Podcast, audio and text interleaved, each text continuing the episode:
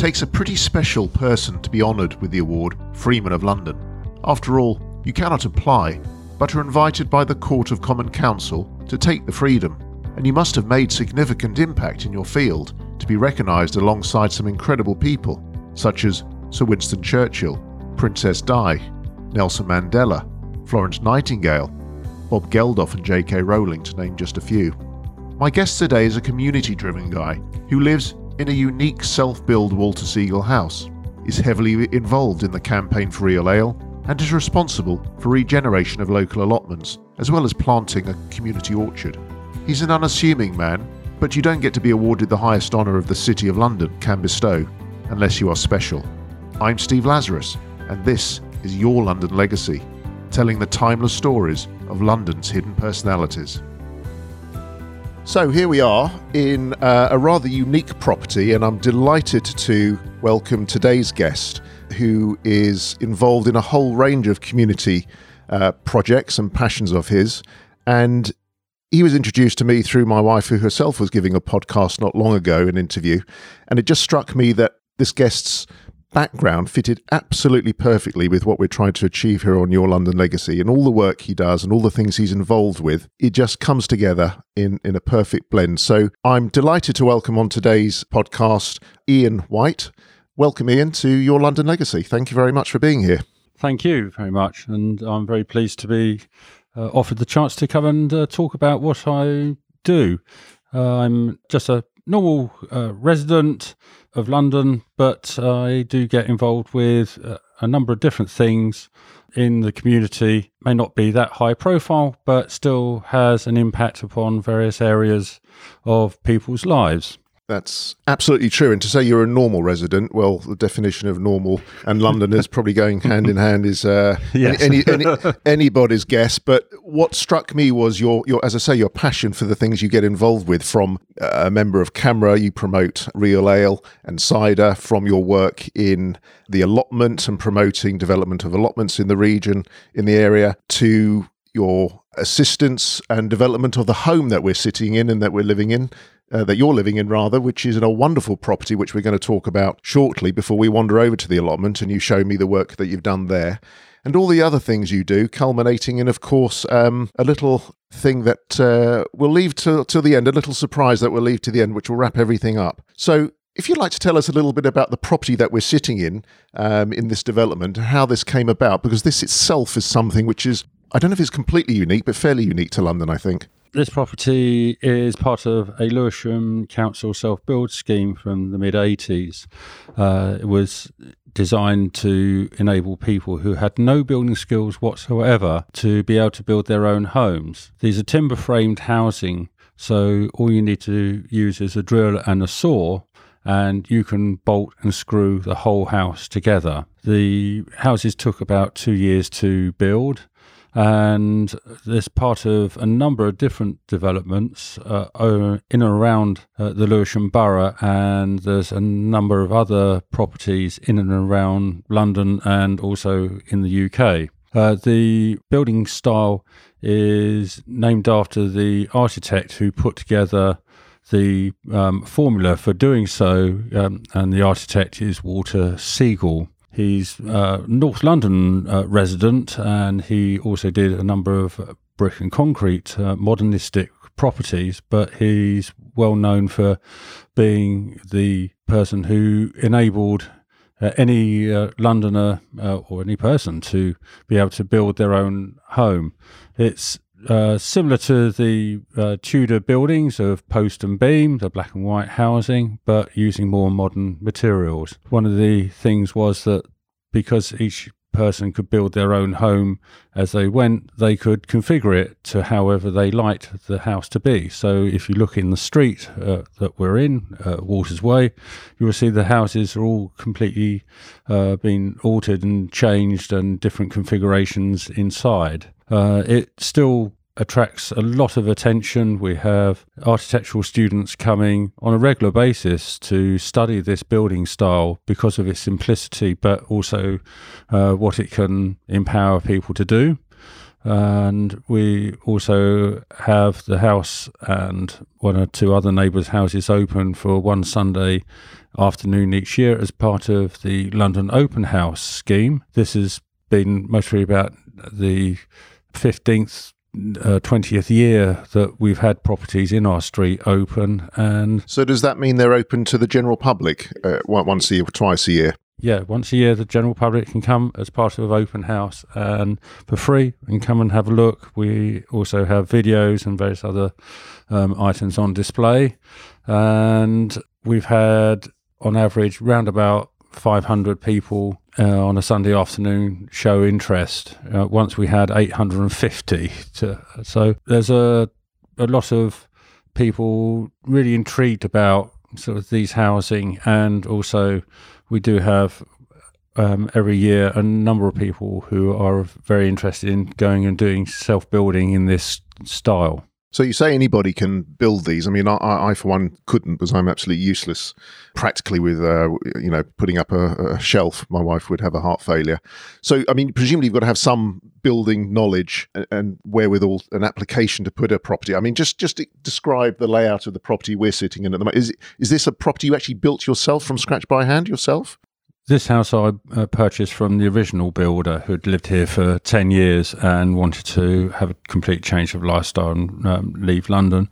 But I've lived in here for the last 20 years and I've done my own alterations and uh, additions to the house. You don't need uh, that uh, you know sort of high level of building skill. It's uh, you can see exactly how the house goes together. You can see all the main uh, wooden structure and you can just work it out yourself. The beauty of uh, being bolt together and screw together is that if you make a mistake, you can just simply unscrew and have another go. Whereas if you build a brick wall, you have to sort of demolish it. Yeah. So after a little bit of tuition, people should be able to be able to make a start on yeah, sort of the. So, what are, what are the key sort of materials that uh, are used in the construction? Obviously, there's timber, and what what else are the partition walls? Are they sort of stud partition, plasterboard, yes. typically? The uh, main uprights are just very large bits of uh, timber, uh, Douglas fir, which is very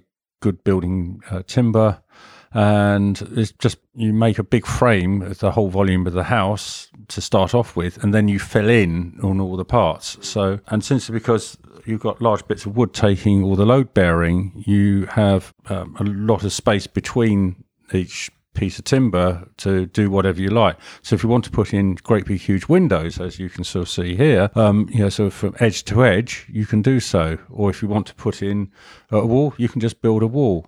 The um, external walls are industrial uh, cladding, and uh, yeah, inside is just normal uh, plaster board. I should say we're sitting in the, I guess you call this your front living room, I suppose, dining room, and it's just beautifully bright and sunny. Today is a gorgeous day. In fact, we had to postpone the last podcast because of the heavy snow we've had recently. So today is a gorgeous day, and we've got these big floor to ceiling French doors uh, leading onto the, the, the terraced area, and it's just sun streaming through where we're sitting. It's absolutely glorious. So, how many properties are there in this small development? Because it really is quite unusual. You can you can drive past here and not even be aware that you, are driving past this sort of unusual oasis. I mean, I came through central London, then up through Peckham and Peckham Rye, and it's just London, central London, mass sprawl, and then suburbia. Then you've got this little oasis of unique properties, and it's just quite stunning. Yes, there's 13 houses here, and about 10 minutes walk away, there's another development of a chalet style single story housing. Uh, that's got about 10 housing, and there's other ones dotted around within sort of like London.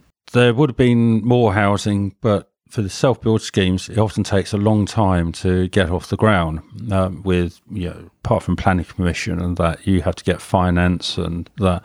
And when you get a scheme underway, often uh, government policies and various other uh, elements uh, change, and you have to kind of start again. So people often ask, why aren't there thousands of these houses around? Because it's such a good idea, but it is just the effort of trying to deal with yes, you know, bureaucracy and yeah. yes, of uh, things to try and get them off um, up and running. But good news is one of the neighbours, uh, their son uh, is running a a self build scheme uh, not far from here in Ladywell uh, called RUSS, and he's got the land and backing of Lewisham Council, and there's plans going through at the moment. So it is still going on, but yeah, if, if you could simplify it, it would be a lot easier. But if you want to find your own plot of land and build a ho- one house yourself, that uh, um, that's a lot easier. And we know of a couple who live around the corner who's been inspired by these properties, and we hear that they've got a plot of land in Somerset and want to do something very similar.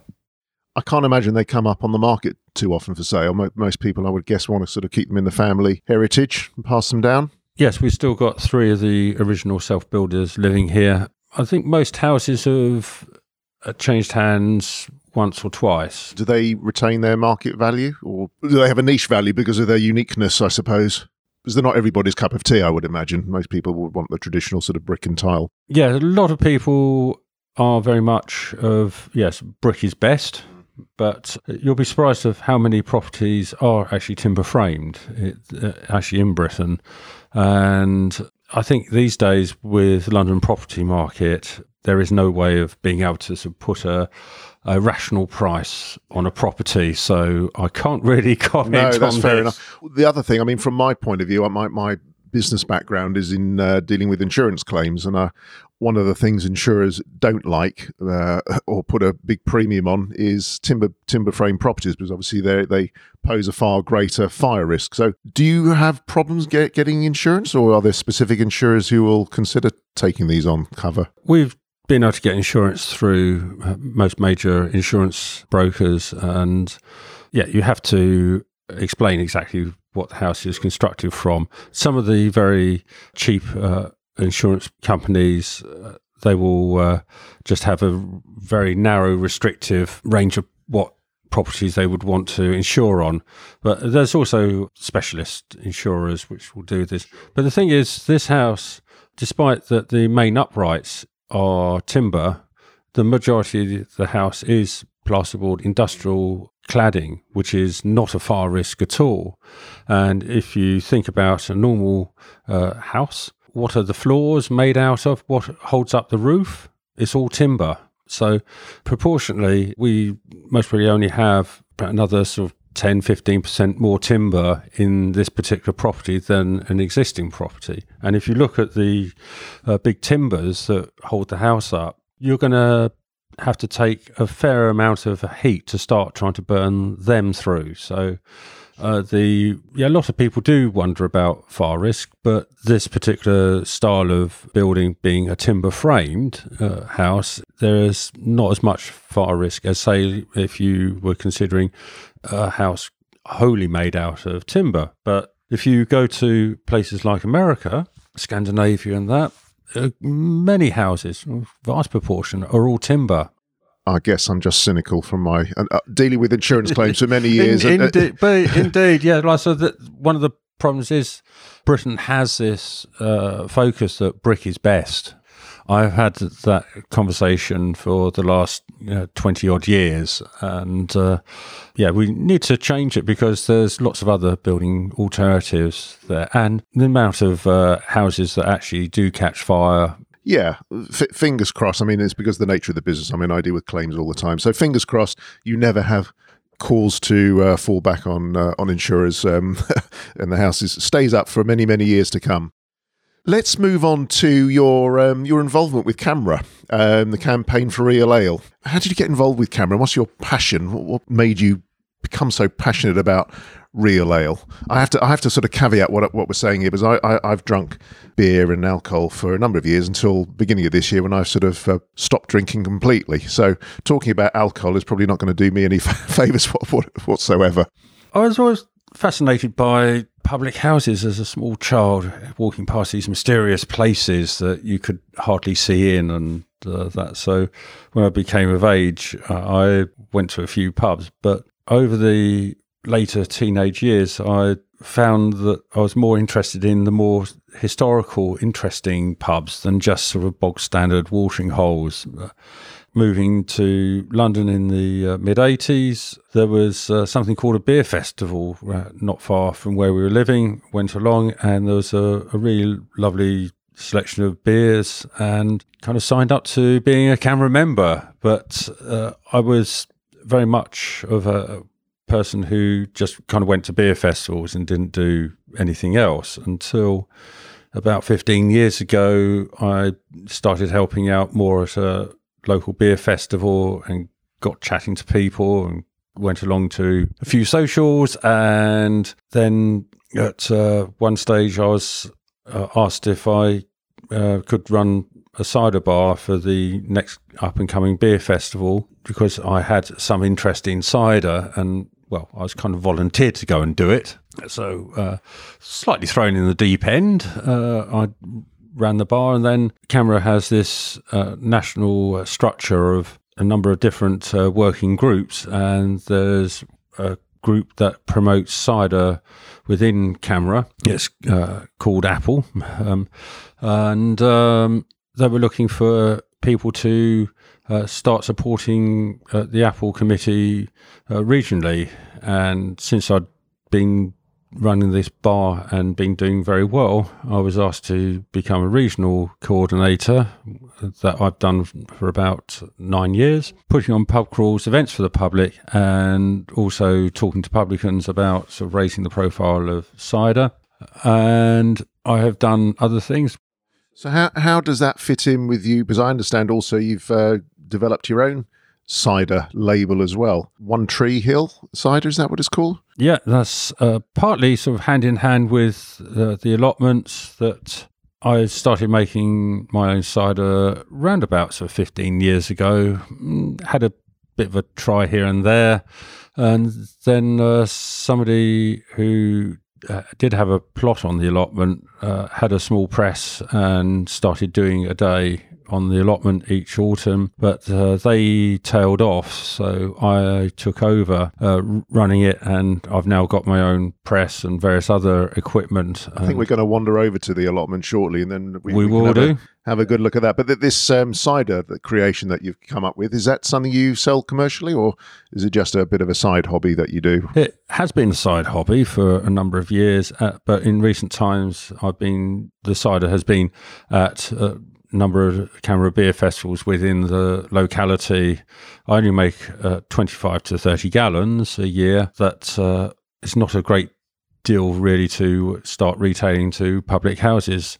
Making uh, cider from scratch is quite a labour intensive process of uh, having to handle each apple and mill it and crush it and that. So it's also, I have a small garden shed and that's uh, filled with demijohns of cider uh, I don't have any more space really to expand or time what, to expand. What, what is a demijohn? oh, a demijohn is one of those uh, lovely uh, glass uh, um, large vessels which you make homemade wine in. You uh, may have seen with uh, an airlock bubbling away. So um, it's only a small scale thing, but it goes to demonstrate to the public open day that I run of how you make cider and one of the things is that all the apples that goes into my cider uh, would normally go to waste. So I go around people's back gardens and collect apples uh, that uh, with, with, their consent, I assume. Oh, of course, yes.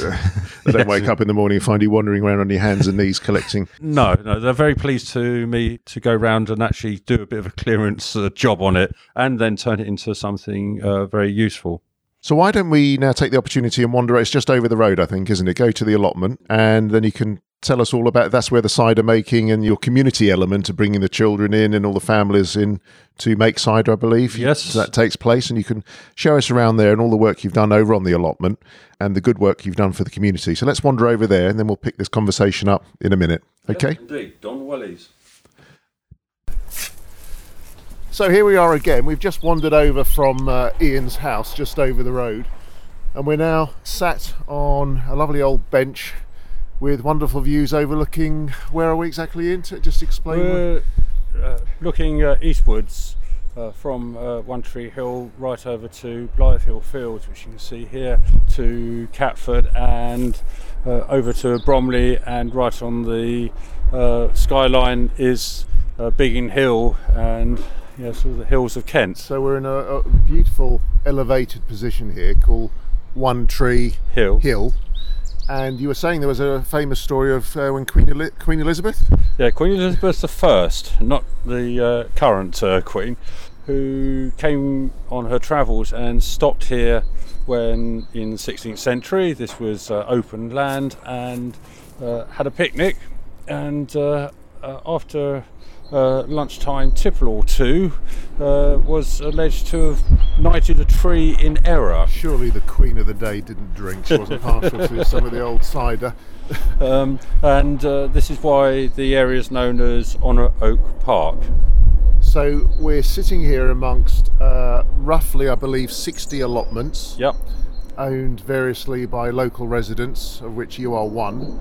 So, what's your you've got one of the uh, allotments here we've walked past it. So, what, what's your involvement been in developing this allotment and allotments generally in the in the area? Uh, I took on the allotment in about 1998 when allotments were n- not that uh, popular, but were just starting to get uh, a lot of uh, interest from a whole new generation. So I started on the site that was perhaps only a third occupied. A lot of plots were abandoned, and it was quite tough going. Uh, the slugs uh, were very uh, happy living on abandoned plots and then going on to nicely cultivated plots and uh, eating your hard uh, grafted produce.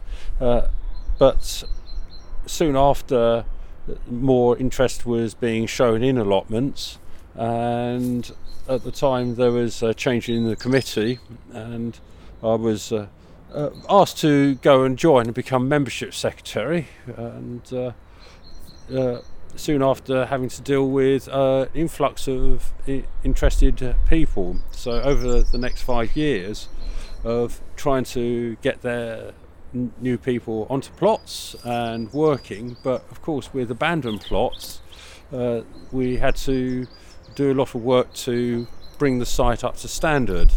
Um, anything from demolishing old sheds, taking away loads of rubbish, uh, getting a better constitution in place, putting infrastructure in. As you uh, mentioned, we're in an elevated position. We've got a, quite a steep sloping site, so putting in uh, proper uh, steps and handrails in certain areas, and um, then uh, there was an initiative uh, by um, a national organisation to uh, regenerate allotments, and I became the London allotment regeneration mentor for about five years, going around other sites to uh, speak to uh, the committees and give them you know, advice and support on what to do in order to um, yeah, regenerate, improve, and uh, bring their sites into good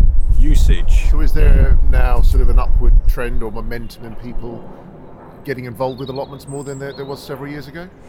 in the last 10 years there's been a huge increase, huge increase. and uh, uh, waiting lists are anything from uh, six months to 10 years in certain wow. areas like so Camden um, I think we've got about a four year waiting list, something like that at the moment. So, um, yes, people have um, really embraced you know, growing your own and the benefits of being able to uh, have some land and you know do some gardening. But one of the things that uh, I've always been passionate about is that um, you know, allotments is there to grow food, but uh, allotments is also because a lot of people who garden come from the immediate neighbourhood. It's about creating a sense of community, getting to know people. Sure. And, and, and, this is what you've been big on developing community, both within your local residential sort of uh, street as well, with your street parties that you throw on a regular basis, but more so what you do here, do here on the allotment for the wider community. So just explain what you do here, because I always thought allotments were for the elderly, um, but clearly you can involve families with young children and so on in, a, in, an educational way. So, what goes on here that you do?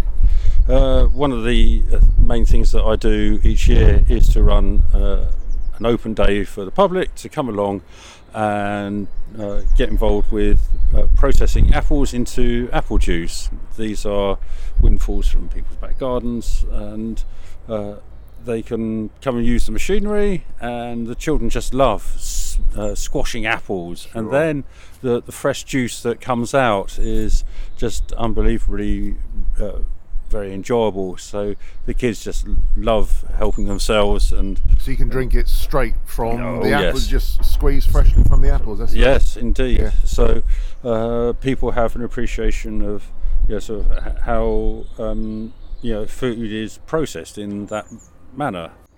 Uh, we've had other events up here where we've had sort of woodland craft um, activities here, and um, you know wider communities. We have our own uh, bonfire night up here, and um, Tell me what about this uh, this wassailing, Ah. that, uh, this little known thing you, you do where you get get together and you sing to the trees. I think for a good harvest. What, uh, yes. What's all that about?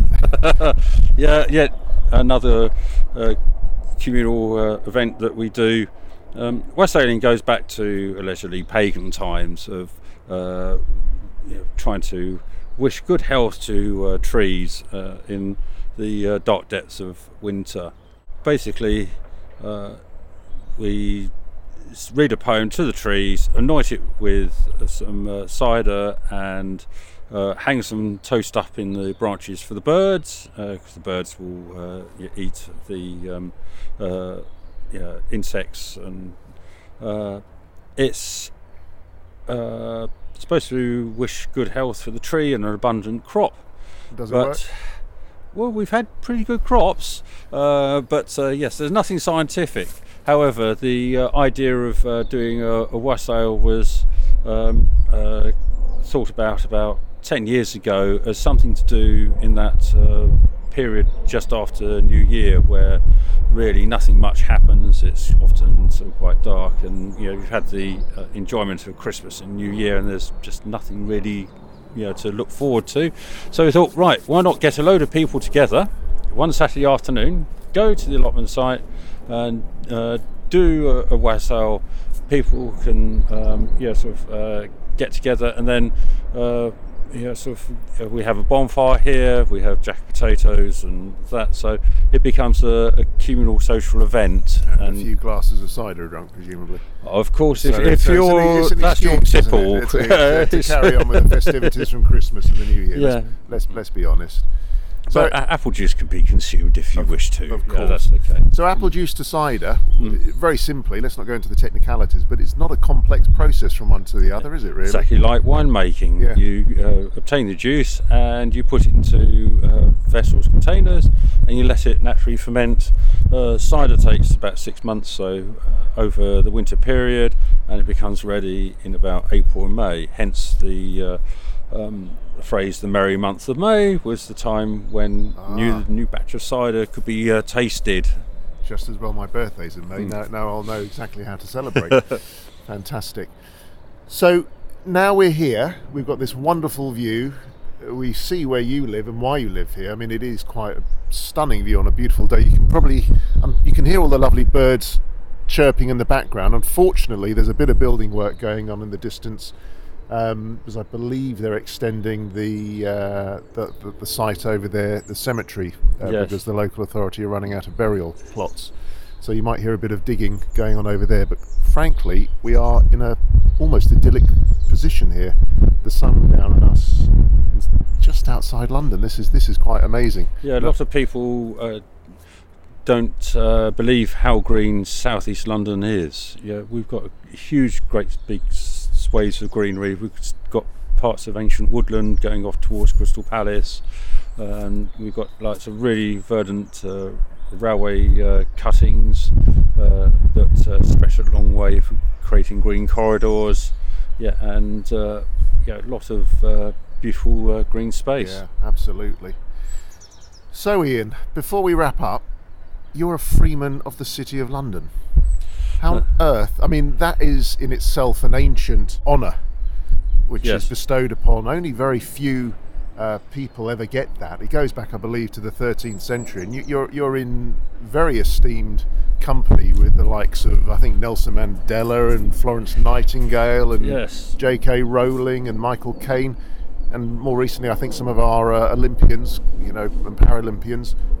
How on earth did you get that? I mean, that's incredible. Yeah, the uh, Freeman of the City was for when apprentices uh, finished their apprenticeship that to demonstrate that they had um, uh, were competent enough to ply their trade and then became free to trade. Um, uh, these days, the uh, Freeman of the City is uh, a purely ceremonial um, honour that is uh, granted. Uh, for me, I was proposed by uh, two liverymen who are freemen uh, as uh, being a, a good character and uh, upright citizen and uh, all round. But you, Uh, you, you're doing yourself a little bit of a disservice there because you've got to be a little bit more than just a good character. You've got to give to the community and things for the community, and exactly what we're looking for here on Your London Legacy is provide a legacy, you know, for the community. So yes. it's a fantastic honour. Um, and an amazing ceremony, and I know you don't go around with your. you get a medal, or you, I think you used to get hundred pieces of gold or something, didn't you, in a casket or something? Uh, not not these days. No, it. it um, uh, I just have a certificate, and uh, it, it is just a ceremonial um, uh, position, and I'm not allowed to uh, use it to uh, personally profit from it. So So you can't. Yeah, okay. You can sign your name off it. What, what, what is the title you get? Or you're just a freeman. yes, Freeman of the City of London. Freeman of the City of London. Well, well, that, that's an incredible honour, and uh, you should be rightly proud of what you, what you've achieved in terms of uh, all the things you've done for the community. And that's a legacy given to you from 13th century, and you're now handing on a legacy to others in terms of the work you do for the allotment and your cider and everything else. So you should be rightly proud of what you've achieved. Yes, thank you. That's a pleasure. So it's been fantastic to have you on the podcast today, um, and hopefully we'll keep in touch, and you can tell us, um, you know, how, how things develop here. Before we go, can you just tell people how they can find you, how they can get in touch to come and look round the most unusual home, how they can come and find you on the allotment here for the cider tastings and so on and so forth? Yep. Uh, for the Walter Segal uh, housing, um, a internet search of uh, Walter Segal buildings, you will find a website, uh, uh, ianwhite.info, with a whole list of the Walter Segal buildings and details of when the, the houses will be open, or you can look through London Open House website there.